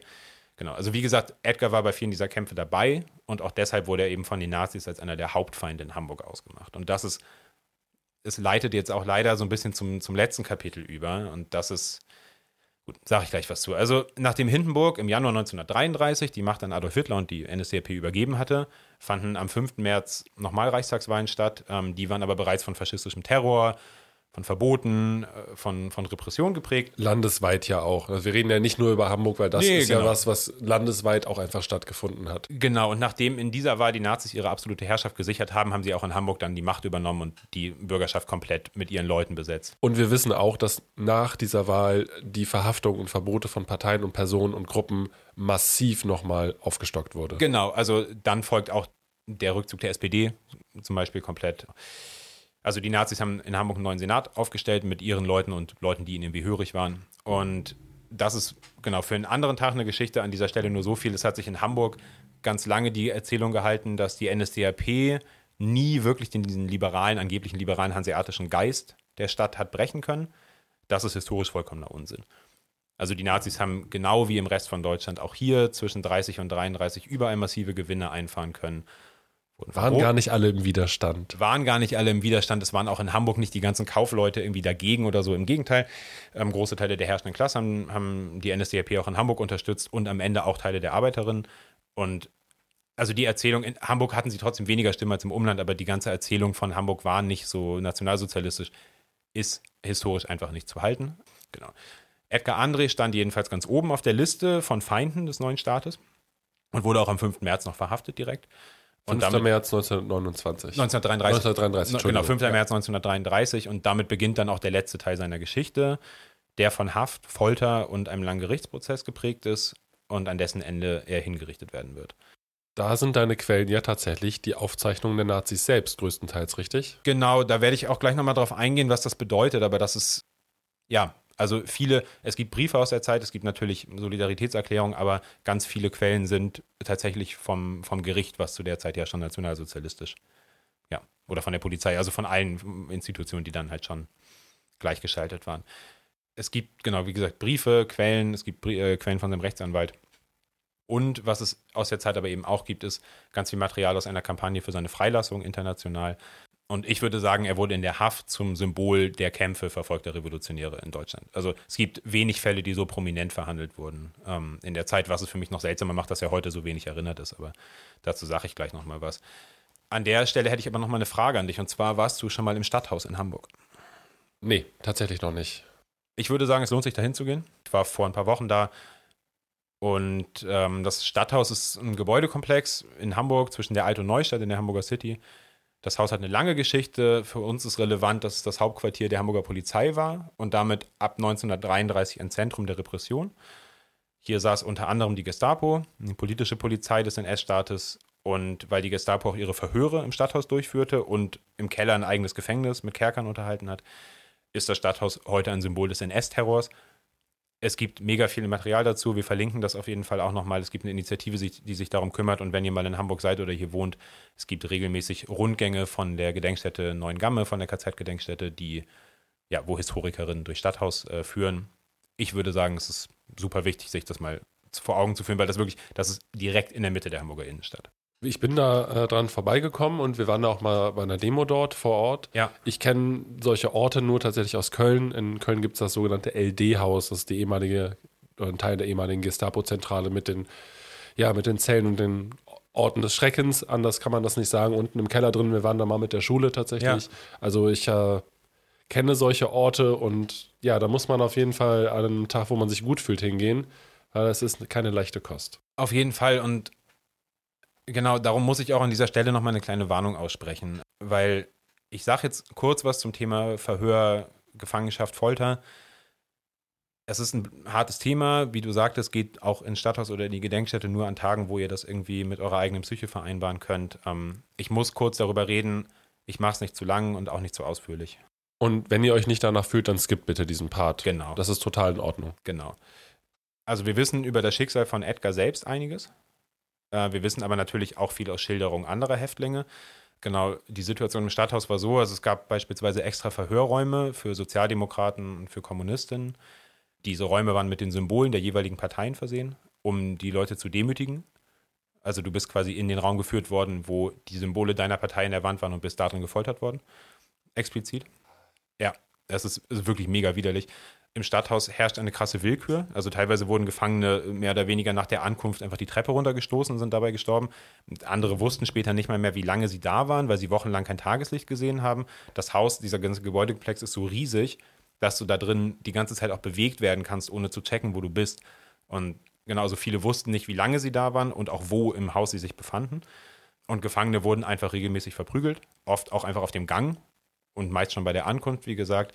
Die Hauptfoltermethode, unter der auch Edgar André leiden musste, war einfach das Schlagen mit Gummiknüppeln, sogenannten Ochsenziehmern, also mit flexiblen Stöcken. Und genau, ich will nicht weiter auf die Einzelheiten eingehen, nur noch so viel. Edgar Andres Erscheinungsbild ändert sich während der Haft auf jeden Fall. Also Fotos von vor, 39, äh, von vor 33 und danach unterscheiden sich teilweise. Und teilweise wurde er so stark gefoltert, dass er im Wasserbett schlafen musste, wegen seiner Verletzung und auch nur noch auf Krücken gehen konnte. Genau, das einfach nur, um so ein bisschen Gefühl dafür zu haben, was in diesem Haus passiert ist und auch zu verstehen, warum ich zumindest es so beeindruckend finde, dass er sich nie hat irgendwie brechen lassen oder Aussagen gegen seine Genossin. Die Nazis haben ihm nie irgendwelche Infos entlocken können. Zumindest nichts, was sie nicht sowieso schon wussten. Oder was. Also sie hätten es ja auch sonst protokolliert wahrscheinlich. Genau. Es ist, also er hat niemanden quasi verraten oder es nie, er hat auch seiner Überzeugung nie abgeschworen. Die Nazis haben wohl versucht, ihn am Anfang der Haftzeit auf ihre Seite zu ziehen, mit Versprechungen oder mit Drohungen. Und das wäre natürlich ein ziemlicher Erfolg für ihre Propaganda gewesen. So, der rote General ist jetzt ein Nazi. So, das wäre gerade in der Arbeiterinschaft wäre das natürlich ein krasses Signal gewesen. Ja, die waren ja leider auch nicht blind für, ich sag jetzt mal, Talente oder für, für Leute, die irgendwie auch eine politische Wirksamkeit hatten. Ne? Überhaupt nicht. Und das wäre super krass gewesen, aber die mussten relativ schnell einsehen, dass es eben bei ihm nichts wird. Und ähm, genau. Also wie gesagt, er hat nie gegen Genossen, Genossen ausgesagt, auch nicht nach drei Jahren der Folter. Und auch im Knast war seine Popularität weiter hoch. Also die Leute wussten, dass er drin war. Er war ja auch mit vielen Genossen zusammen eingesperrt, gerade im Stadthaus und auch in, im Untersuchungsgefängnis später. Genau, es gibt zum Beispiel die Geschichte, dass er auf dem Weg zum Verhör mal an einer Gruppe von gefangenen Genossen vorbeigekommen äh, war. Und als er sie sah, rief er, richtet euch, woraufhin diese Haltung annahm. Er bedankte sich mit den Worten, ich sehe, ihr habt nichts verlernt. Äh, wahrscheinlich waren viele von den äh, Mitkämpfer aus dem RFB. Also gerade die RFB-Mitglieder wurden auch als erstes inhaftiert. Mega viele von denen sind im Stadthaus, im Untersuchungsknast, in der Hinrichtungsstelle oder im KZ Neuengamme gestorben. Genau, ermordet worden. Ermordet, ja, danke schön. Ähm, ermordet worden. Genau, also auch im Knast war seine Popularität aber weiter hoch und viele Leute wussten eben auch, dass er da eingeknastet war. Es gab auch Kommunikation zwischen den Gefangenen in dem Maße, wie das möglich war. Genau. Zum Prozess. Von Anfang an war klar, dass der Prozess gegen Edgar André einer der größten und wichtigsten Kommunistenprozesse in Hamburg werden würde. Ernst Thielmann, also der deutschlandweite, aber ja auch eigentlich Hamburg, ja, in Hamburg war er nicht Leiter, aber der deutschlandweite hm, Führer, Leiter der KPD kam ja aus Hamburg, saß aber in Berlin im Gefängnis, wurde also nicht in seiner Heimatstadt festgehalten. Ähm, 1935 wurde Fiete Schulze hingerichtet, der militärische Leiter des Aufstandes von 1923 und einer der bekanntesten Hamburger KPD-Leute. Und danach war Edgar André an der Reihe. Also sein Prozess war der zweite richtig große Prozess gegen Kommunisten in Hamburg. Und die Prozessgeschichte selber ist super interessant. Ich kann leider nur in Grundzügen darüber reden. In welchem Jahr befinden wir uns jetzt? Also der Prozess beginnt, also ist 1936, die Haftzeit ist von 33 bis 36. Okay. Genau. Und es war halt von vornherein klar, dass es irgendwann zum Prozess kommen würde. Der Prozess gegen Fiete Schulze wurde zuerst geführt, danach der gegen Edgar André. Und der war aber während der ganzen Zeit durchgehend im Gefängnis. Und Martha Berg, ich glaube, die haben später noch geheiratet, hieß dann später Martha Berg André, hat ihn auch im Knast noch besucht, war zwischendurch selber inhaftiert, ein paar Wochen oder Monate. Genau, also es gibt Dokumente von Kommunikation mit ihm, aber natürlich immer alles nur unter Zensur und Aufsicht und so. Genau. Die wichtigsten Punkte zum Prozess. Also die Anklage lautete auf Hochverrat, vorsätzliche Tötung und Redelsführerschaft. Es ging zentral um diese Auseinandersetzung in den frühen 30ern, an denen er angeblich beteiligt war das zentrale Problem liegt so ein bisschen halt auch, oder das zentrale Problem in der Forschung zu seiner Biografie liegt nämlich auch genau darin, weil in der Anklageschrift wird ihm eben vorgeworfen, Führer dieser Nachfolgeorganisation des verbotenen RFB gewesen zu sein. Er streitet das natürlich ab und die KPD bestreitet das natürlich auch. Und es ist mir natürlich vollkommen egal, ob der Vorwurf dieser Nazi-Anklage stimmt oder nicht. Und wenn es stimmt, also es spielt für mich politisch oder moralisch überhaupt keine Rolle, aber dieser Widerspruch führt natürlich zu einer seltsamen Situation. Und zwar, Edgar André wird von den Nazis zu einem mega effektiven Straßenkämpfer stilisiert. Und die KPD behauptet, er hätte eigentlich nie irgendwas getan und immer nur für Ruhe unter seinen eigenen Leuten äh, gesorgt. Das ist absurd. Genau, und die Wahrheit müssen wir halt irgendwo, in, oder die Wahrheit, aber ja, nennen wir es hier mal die Wahrheit, müssen wir irgendwo in diesem Geflecht suchen. Irgendwo dazwischen ist es ja auch irgendwo gewesen, weil wir können ja an ein paar Punkten, wie du es erzählt hast, auch festmachen, naja, er war dort und da ist das und das vielleicht auch in Teilen passiert. Wir wissen es vielleicht nicht immer alles im Detail. Und naja, ich finde auch, wenn man das im Kontext dieser Zeit nochmal betrachtet, es ist, die Nazis hatten bereits den Krieg ja mehr oder weniger geplant, also und es war klar, dass sie halt ihre politischen Gegner auf allen Ebenen ja auch in, also in Deutschland erstmal auch platt machen müssen, um auch sich dann äh, ja auf, auf die Invasion Europas irgendwie vorzubereiten und irgendwie ja die Expansion des Deutschen Reiches. Ja, und, und das eben auch mit dieser krassen Propaganda zu begleiten und ja, und dazwischen dann aber, ja, und, und zwischen diesen Widersprüchen sind dann Leute wie Edgar irgendwie gefangen gewesen, auch ein Stück weit. Genau, und ich meine, man darf das nicht vergessen. Also der Hauptfeind des Nationalsozialismus, der NSDAP, war immer der Marxismus. Die ersten ja. Leute, die verfolgt wurden, waren in, also auch Sozialdemokraten, aber vor allem eben KPD und Anarchisten, andere Sozialistinnen und so. Und das ist, das darf, also das sind die ersten Leute, die haben wie, wie Edgar den am, am 5. März, also direkt abgeholt. So. Ja, kennst du doch dieses Zitat auch, ne? Irgendwie zuerst holten genau. sie die Sozialdemokraten, dann die Kommunisten. Ja. Ich habe nichts gesagt, weil ich kein Kommunist und Sozialdemokrat war. Dann holten sie die Juden und so weiter. Aber ich habe ja nichts gesagt, weil ich kein Jude war. Mhm. Genau, aber eben, also man darf nicht vergessen, dass das eben wirklich der politische Hauptfeind war. Die ganze ja. Zeit, auch schon, auch schon in den 20ern und so. Also auch in den ganzen Ja, auch ideologisch, praktisch ideologisch. Genau. Und da, ähm, also die Wahrheit, wie gesagt, muss irgendwie in diesem Geflecht gesucht werden was aber aus der Anklage ganz klar hervorgeht, um nochmal vielleicht quellenkritisch auch zu argumentieren, ist der unbedingte Wille der NSDAP, ihn als eine Art kommunistischen Rächer darzustellen, der überall zugleich ist und irgendwie SA-Männer zum Frühstück isst das heißt, um diesen Prozess zu führen, mussten sie ihn auch so stilisieren. Mussten sie ihn dazu stilisieren. Und der Verfolgungswille war einfach sehr hoch. Und in der, genau, in der Presse hat er dann diese ganzen Spitznamen. Der rote General, der Anführer der Mordbrenner, irgendwie der rote Häuptling, was auch immer. Auch wieder ein gutes Beispiel für politische Prozessführung, weil es nicht um, ja, jetzt sagen wir mal, die klassischen Straftaten von Körperverletzung vielleicht tatsächlich geht oder von, weiß ich nicht, von Rufmord oder was weiß ich was, sondern es ist eine politische Prozessführung wo du versuchst ja, ja aus einer Person noch was zu machen, was sie vielleicht gar nicht in dem Sinne so war oder anders zumindest. Ja, und das Urteil stand ja auch von vornherein fest. Also ja, im Endeffekt genau. war das halt eine Propagandashow für die deutsche Öffentlichkeit. Ja. So, der Verteidiger von Edgar André ist eine total interessante Figur. Der Mann hieß Dr. Griesebach, ähm, war Pflichtverteidiger und Mitglied im NS-Juristenbund. Natürlich in der Zeit, sonst hätte er nicht praktiziert. Spannend. Trotzdem hat er sich als Anwalt sehr nachdrücklich für seinen Mandanten eingesetzt und war absolut geschockt, als das Todesurteil verhängt wurde da fragt man sich von heute, wie kann man darüber geschockt sein, wenn du im NS-Staat 1936 irgendwie einen Kommunistenprozess verteidigst. War ja auch nicht der erste Prozess, der mit einer Hinrichtung geendet hat. Im Gegenteil. Ähm, und es gibt eben auch Aufzeichnungen äh, zu einem Gespräch zwischen dem Anwalt und einem ausländischen Anwalt dann, ähm, also einem befreundeten Menschen, in dem Dr. Griesebach dann wohl sagt, dass ihn der Prozess in seinem Glauben an dieses neue System total erschüttert hat. Und das, das klingt von heute total naiv. Aber hallo. Ja, aber es, also es entspricht ja wohl der Wahrheit. Also er hat das halt gesagt, das ist aufgezeichnet. Dr. Griesebach, fang dich mal. Man, man muss sich doch wundern. Und das ist, also ich finde das wirklich interessant, weil der hat sich nach 45 bei der Familie André in Belgien gemeldet, hatte Kontakt zu verfolgten Verbänden, also zu dem, was heute die VVN BDA ist, und wollte sogar noch ein Buch über den Fall schreiben. Wow. Und trotzdem kann man den sich jetzt nicht als Antifaschisten vorstellen. Der hat ihn nicht verteidigt wegen der politischen Überzeugung, sondern der hatte so eine ganz komische bürgerliche Auffassung vom Rechtsstaat, 1936 im wirklich gleichgeschalteten Gerichtshof in Hamburg. Das ist, für mich ist es vollkommen absurd, aber das Spannende daran ist eben. Tut mir hat, fast leid. Ja, der, also aber der, es ist der, auch nicht cool trotzdem. Nein, genau, der, der ist ja kein Genosse oder so, aber der ist eben, also der hat alle seine, seine Akten zu dem Fall aufbewahrt. Die gibt es hier im Staatsarchiv. Und es ist, ja, es ist total interessant, aber auf jeden Fall ist sowohl Edgar Andres Auftreten selber als ungebrochener, sich selbst treu gebliebener Mensch einfach und die offensichtliche Willkür im Prozess sind irgendwie an diesem Verteidiger nicht spurlos vorbeigegangen. Also der hat sich wirklich danach, ja, der hat dann irgendwie mit der Familie noch korrespondiert und hat sich irgendwie auch dafür entschuldigt und dass es nicht besser geklappt hat. Und das ist total irre. Genau, der dritte Punkt ist, der Prozess hat eben enorme internationale Aufmerksamkeit erfahren. Also in Prag ähm, haben deutsche Exil-Antifaschistinnen einen Gegenprozess organisiert.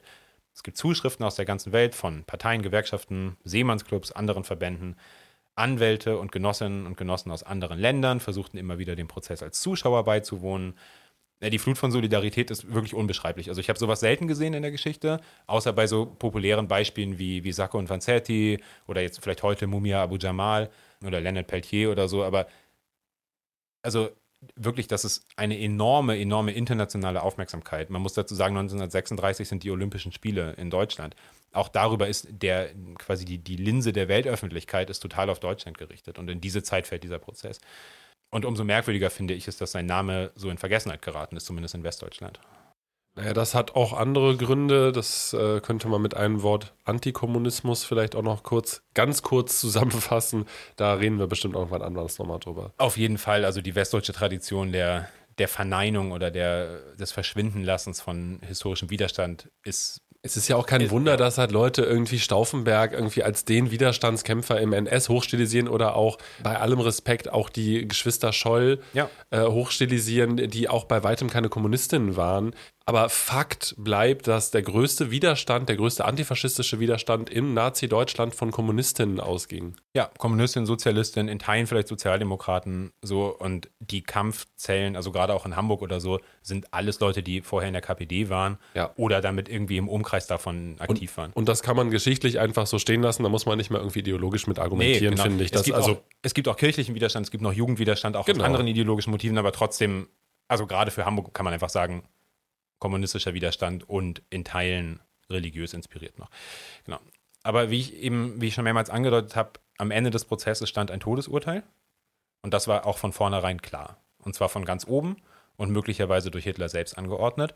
Was wir auf jeden Fall wissen, ist, dass das letzte Gnadengesuch, was sie noch gestellt haben, von Hitler persönlich abgelehnt wurde. Mehr oder weniger am Morgen vor der Hinrichtung. Also es gab, es ist alles für Leute, die sich mit, mit äh, Juristerei beschäftigen wollen, sehr interessant.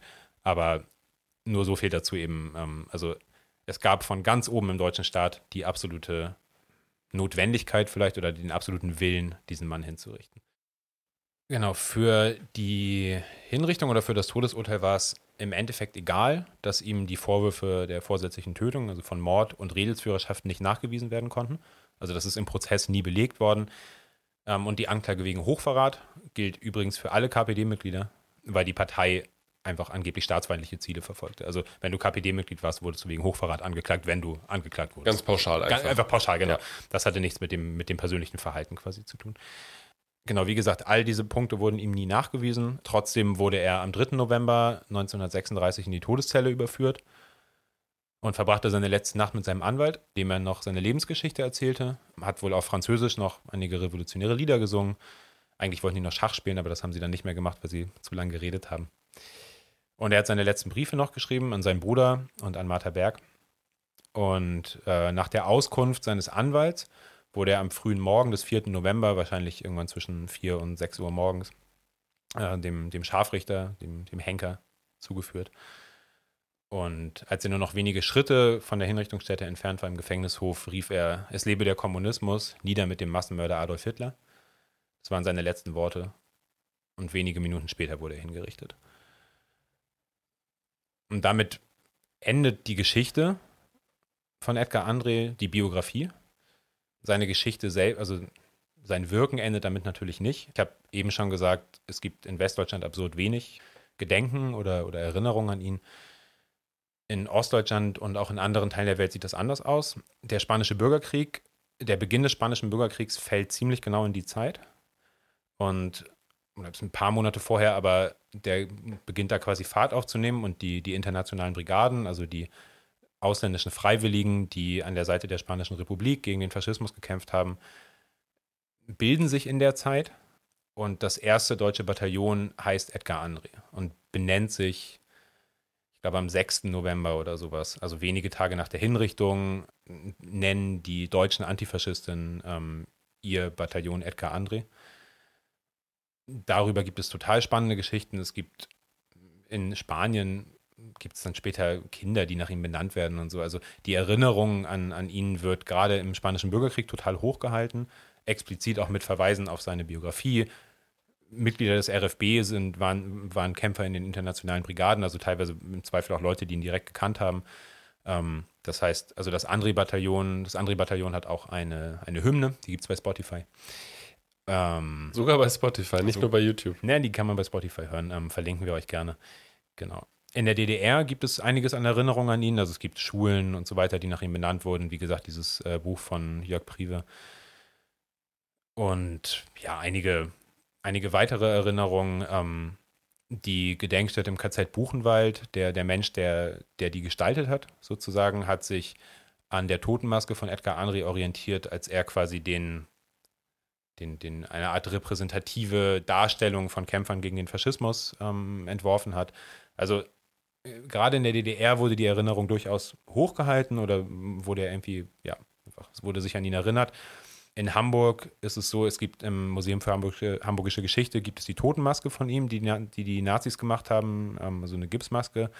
Die ist noch in Hamburg, ist da in der Ausstellung auch. Und ähm, sein Grab ist mittlerweile auf dem Ehrenhain, ähm, Hamburger Widerstandskämpfer und Widerstandskämpferin, auch auf dem Friedhof Ohlsdorf. Das kann man besuchen geht nicht ein paar Schritte weiter. Da ist äh, der, das Denkmal der Hamburger Polizei. Ähm, da lohnt es sich nicht hinzugehen. Aber der Ehrenhain ist eine, ja, wirklich eine, eine Stätte von hamburgischer Widerstandsgeschichte, von antifaschistischer Geschichte. Und da ist eben auch jetzt der Grabstein für Edgar André. Das sind, also ja, die Totenmaske im Museum und der Grabstein sind die Sachen, die ich in Hamburg kenne, in Erinnerung an ihn. Wenn ihr mehr wisst, dann schickt es uns gerne. Genau, aber das, so viel nur zur, zu seinem Nachwirken bis heute. Ja, und ich würde sagen, aus meiner Perspektive, wir müssen die Erinnerung an diesen Menschen hochhalten und vielleicht auch wieder mehr verbreiten. Da stimme ich dir absolut zu. Und erstmal danke, dass du das alles so ausführlich rausgearbeitet hast. Und ich habe ja über dich schon immer wieder von der Person erfahren, überhaupt generell über diese Person durch dich erfahren. Und ja, wie gesagt, danke. Ich habe heute ganz viel gelernt. Aber eine Frage habe ich gerade noch direkt. Ja, Was ist aus äh, Martha Berg-André geworden? Ähm, die war in Paris. Also ist nach Paris gegangen, ins Exil nach ihrer Verhaftung oder als klar wurde, dass es hier in Hamburg irgendwie nichts mehr zu holen gibt für sie. Hat in Paris auch ähm, Reden gehalten auf so Versammlungen in Solidarität mit, mit hat ihrem Mann dann und war auch da sonst einfach als, als Antifaschistin, als Exil-Antifaschistin, Deutsche in Paris aktiv und ist später dann in die DDR gegangen und ist da dann auch gestorben. Okay. Ähm, und also sie hat sich auch davon, sie hat sich auch von ihrer politischen Haltung oder sowas nie distanziert und ist als Aktivistin und kommunistische Politikerin dann weiter aktiv gewesen. Ich weiß gerade leider nicht, welche Rolle sie in der DDR genau hatte, ähm, aber sie ist da hingegangen und hat da auch eine, eine politische Rolle quasi eingenommen. So. Genau okay. Das, ja. Genauso die beiden haben sich auch über die Partei kennengelernt tatsächlich. Also waren erst in erster Linie quasi Genossin äh, und Genosse und, und dann ähm, ja eben auch Lebenspartner.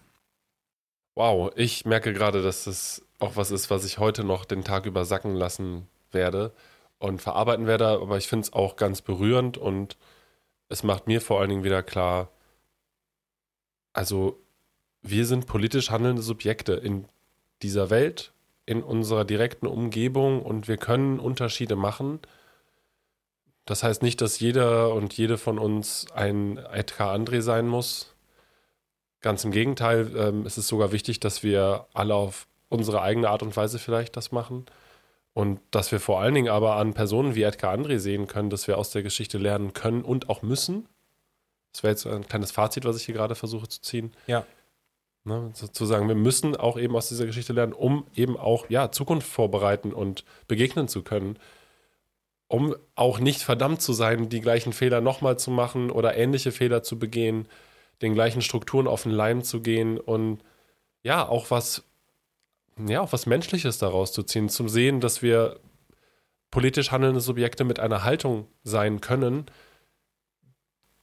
ja, die wir mit ins Grab nehmen, um das mal so ganz krass zu sagen.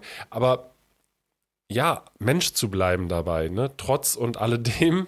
Genau, und ich glaube, das ist letztlich der, auch so der Abschluss, den ich für mich daraus ziehen würde. Und das, was ich auch vorhin schon meinte, das finde ich eben so beeindruckend. Das ist für mich eine Person, die sich nie von Posten in der Partei oder von Repression der Gegner hat hat korrumpieren lassen. Nicht vereinsamen also, lassen. Ich, nee. ich, kann, ich kann niemandem vorwerfen, dass, und, dass man unter Folter zerbricht und Aussagen. Das, das, möchte ich mir nicht anmaßen, so das kann ich nicht. Aber ich finde es trotzdem beeindruckend, dass er es nicht getan hat und dass er sich aber eben auf der anderen Seite auch nicht von einem Posten in der Bürgerschaft, in der Bezirksleitung, wie auch immer, hat zum Beispiel jetzt dazu verleiten lassen zu sagen, naja, ich kriege jetzt mein Parteigehalt und Äh, ne, so dann. Geh auf Linie, so, ne? Ja, oder auch Ja, gar nicht auf nur die- Linie, aber halt so opportunistisch zu handeln zum Beispiel. So, und das ist, also er hat bis zur letzten Minute auch auf der Straße und vor allem auch in ganz vielen Wahlversammlungen und so einfach aktiv gegen den Faschismus gekämpft und hat das auch nie anderen Leuten stellvertretermäßig irgendwie dann, dann zugeschoben oder, oder sich da rausgezogen, sondern war im Endeffekt ein, hat ein Leben des aktiven Widerstands oder auch der, einfach der aktiven Politik geführt. Und das finde ich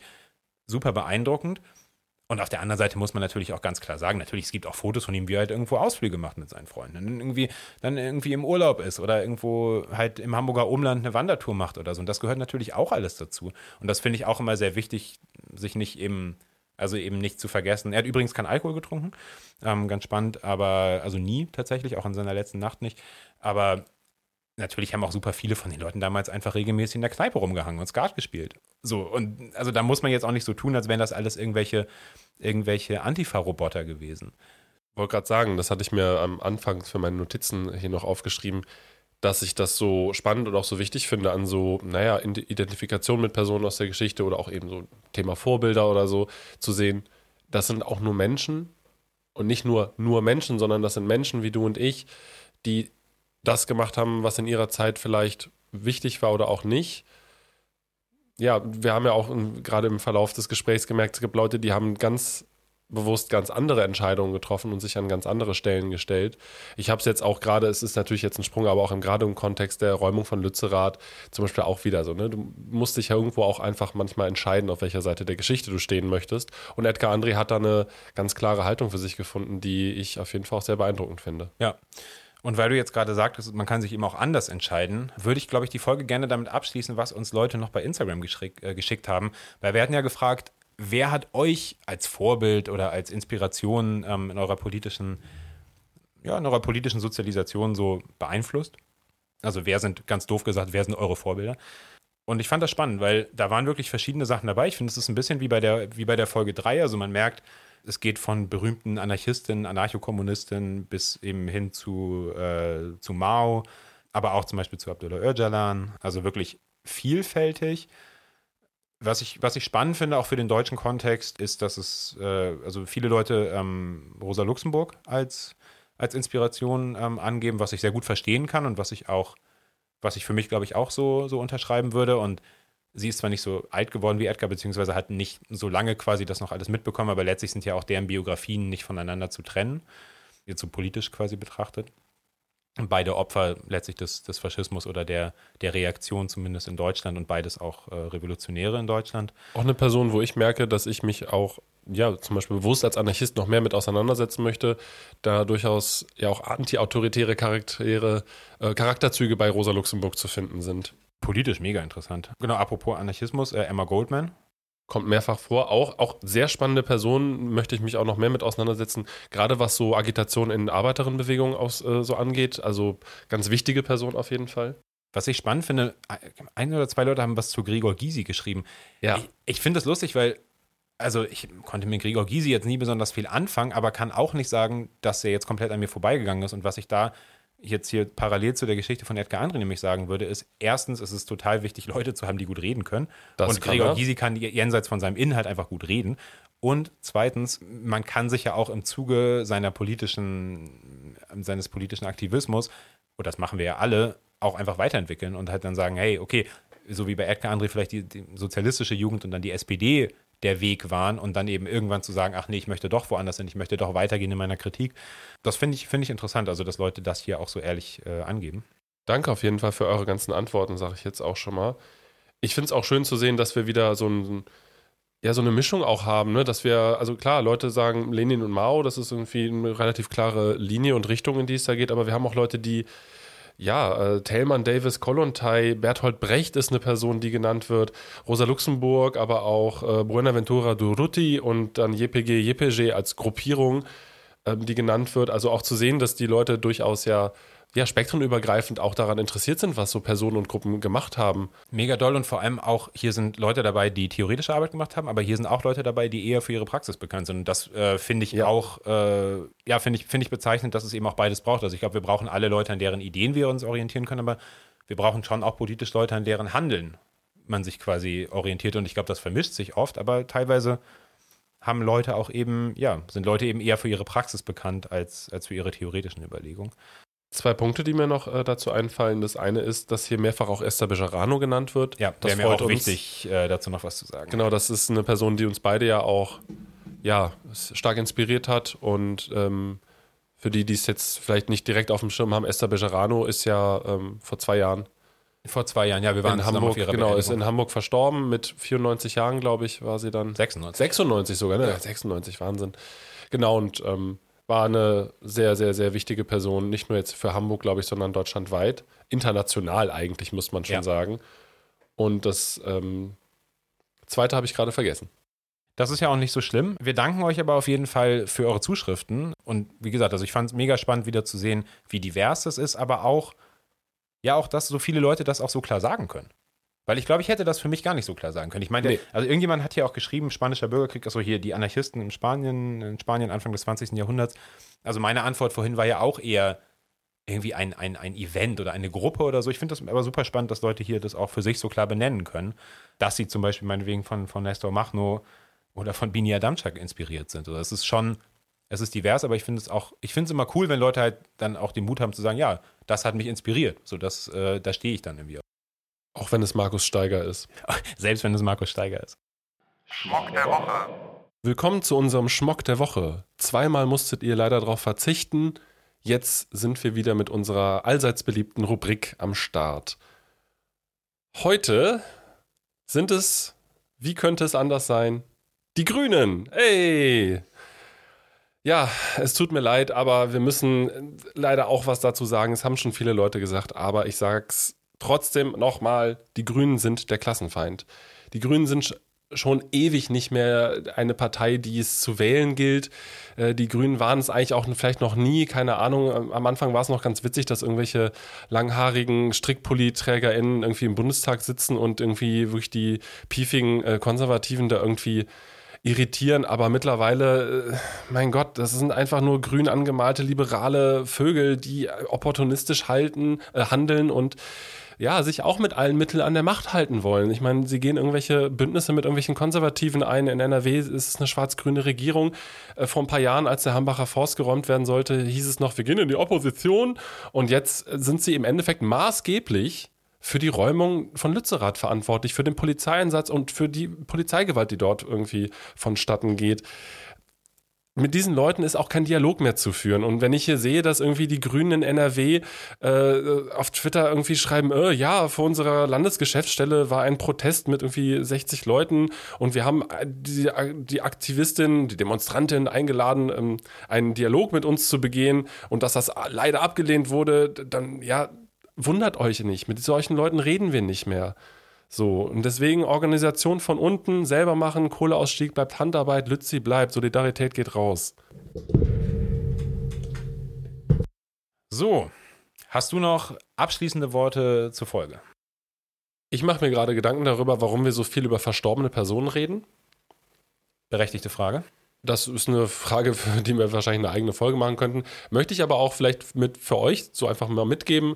Denn es ist zwar wichtig, das zu tun, das haben wir ja gerade ausführlich besprochen, aber ich merke auch, wir haben ja aktuell auch Kämpfe weltweit, wo Leute ja aus verschiedenen Motivationen vielleicht heraus, aber durchaus ja auf einer, naja, nennen wir es mal sozialen, sozialistischen oder auch menschlichen Basis irgendwie für, für Umwälzungen kämpfen. Und da tun sich natürlich auch immer wieder auch Personen hervor und vielleicht würde uns, ich frage mich gerade, ob es uns vielleicht nicht auch gut tun würde, ab und zu den Fokus auf lebende und aktuelle Personen, vielleicht sogar nicht nur Gruppen und Ereignisse, sondern vielleicht auch Personen zu legen. Auch wenn ich natürlich Personenkult und irgendwie Heroisierung immer sehr kritisch sehe, aber das ist eine Frage, die ich jetzt auf jeden Fall für mich noch mitnehme und noch ein bisschen drüber nachdenken werde. Ja, ich finde, das ist eine total berechtigte Frage. Ähm, ich würde ganz spontan sagen, Tote können sich nicht mehr wehren und können auch nichts mehr falsch machen. Also, kann man schön alles Gute ich, und Schlechte ja, rausziehen. Ja, da kann ich auch irgendwie natürlich viel mehr darauf projizieren, weil die sich nicht mehr äußern können dann. Ich meine, hier haben ja auch Leute durchaus Menschen angegeben. Ähm, Dennis Ergün aus Hamburg lebt ja auch noch. Also hier haben ja Leute durchaus auch äh, menschlich, äh, menschliche Personen, ähm, lebende Personen angegeben. Aber, aber natürlich fällt das auf, dass Inspiration oft von Leuten kommt, die eben, die schon tot sind und wo man dann vielleicht auch ja, Sachen reininterpretieren kann und die Leute eben nicht mehr sagen können, nein, so habe ich das gar nicht gemeint. Aber ich finde es, mal abgesehen davon, dass es vielleicht leichter ist, ist es mir, das ist auch ein ganz emotionales Ding bei mir, einfach super wichtig, auch an die Verstorbenen zu erinnern, an unsere Vorgänger, Vorgängerinnen, äh, auf eine Art politischen Vorfahren. Und das klingt jetzt vielleicht ein bisschen metaphysisch, aber also in, zumindest in meiner Philosophie bist du erst tot, wenn du vergessen wurdest. Und darum, weil ich nicht möchte, dass das Andenken an diese Leute oder dass das Wirken dieser Leute stirbt, ist es mir eben auch so wichtig, daran zu erinnern. Da gehe ich mit. Ja, da haben wir jetzt eine lange Folge hinter uns. Wenn ihr bis zum Ende durchgehalten habt, vielen Dank fürs Zuhören. Ja, vielen Dank, dass ihr hier meinem, meinem Versuch, eine Geschichte zu erzählen, zugehört habt. Ich hoffe, es hat Spaß gemacht. Wie gesagt, wenn ihr sagt, ey, Leute, ist vielleicht ganz nett, aber macht's auch bitte kürzer, schreibt uns gerne. Wenn ihr sagt, gar kein Problem, ich höre es mir gerne an, wir werden sicherlich in Zukunft auch noch mit anderen Formaten experimentieren, ähm, vielleicht mal eine Folge aufteilen oder mal eine kürzere, mal eine längere. Generell, also wir kriegen ja viele Rückmeldungen auch über Instagram, ähm, aber auch wenn ihr Ideen habt, also wir wollen jetzt gar nicht quasi unsere Arbeitslast äh, auf euch abwälzen, aber auch wenn ihr, also für uns ist natürlich cool zu wissen, worauf habt ihr denn, was habt ihr Bock, worauf habt ihr Bock, das zu hören, weil es natürlich manchmal schwierig ist nachzuvollziehen, hey, warum kommt das besser an und das nicht so gut, wenn, wenn wir nicht wissen, warum irgendwie äh, jetzt Leute eine Folge zum Beispiel mehr hören und eine weniger. Aber ich hätte auf jeden Fall Bock, noch ein bisschen mit dem, mit unserem Konzept hier und, und mit unseren Formaten rumzuspielen und ein bisschen zu gucken, ja, einfach worauf, worauf ihr Bock habt und auch womit wir uns wohlfühlen. Ja, sehe ich auch so. Obwohl ich muss sagen, heute hat es mir sehr gut gefallen. Ich höre dir gerne zu. Und mir hat es auch gut getan, weil ihr hört es vielleicht an meiner Stimme. Ich bin ein bisschen nasal unterwegs und etwas erkältet. Bin ganz froh, dass ich heute nicht ganz so viel meine Stimme belasten musste. Aber ich habe auch Lust, mich noch mehr zum Beispiel in so eine Biografie mal reinzufuchsen und eine Person mal vorzustellen. Wenn ihr da auch Lust zu habt, auf jeden Fall. Und ansonsten, ihr wisst, wie es läuft. Äh, klicken, liken, teilen, hören sowieso und Feedback geben gerne damit es auch weiterhin nächste Links gibt. Vielleicht kommt demnächst auch noch ein paar Informationen dazu, wie ihr uns noch weiter unterstützen könnt. Und ähm, am besten ähm, folgt ihr uns auf Instagram, wenn ihr das habt. Wenn nicht, ist auch nicht so schlimm. Aber da gibt es meistens die aktuellen Infos. Genau, also unsere Kanäle bei Instagram, Spotify, auch bei YouTube, Soundcloud ähm, haben wir alles im Linktree. Der ist wie immer auch unten in der Folge äh, in den Show Notes angegeben. Und ansonsten bedanken wir uns natürlich bei allen, die hier in der Umfrage mitgemacht haben, bei allen, die uns Kritik zu den letzten Folgen und Anregungen auch äh, mitgegeben haben. Ich muss mich nochmal bedanken bei allen Leuten, die mir geholfen haben, diese Geschichte auszuarbeiten, vor allem bei Leuten, die mir Material dazu zur Verfügung gestellt haben. Und ja, hast du noch ein Abschlusswort? Ich habe noch zwei Punkte tatsächlich. Es ist ja so, wir veröffentlichen zweiwöchentlich, aber das ist überhaupt nicht schlimm. Ihr müsst nämlich nur eine Woche warten, dann kommt nämlich schon die neueste Folge von Über Tage raus. Ja, genau. Content, Content, Content. Content, Content, Content. Die Genossen werden ab jetzt nämlich auch zweiwöchentlich veröffentlichen und wir teilen uns das quasi. Das heißt, eine Woche lang gibt es Über Tage, eine Woche lang gibt es nächste Links eine Folge zu hören. Das heißt, es wird nicht langweilig. Und ich sag mal so, um nicht zu viel zu verraten, aber in der nächsten Zeit wird auch noch ein größeres Ding mit uns und anderen vielleicht kommen. Bleibt gespannt. Genau, bleibt gespannt. Vielen Dank fürs Zuhören. Macht's gut. Ich hoffe, ihr kommt gut in die neue Woche. Bleibt gesund. Bleibt gesund und voran im Geiste Edgar Andres.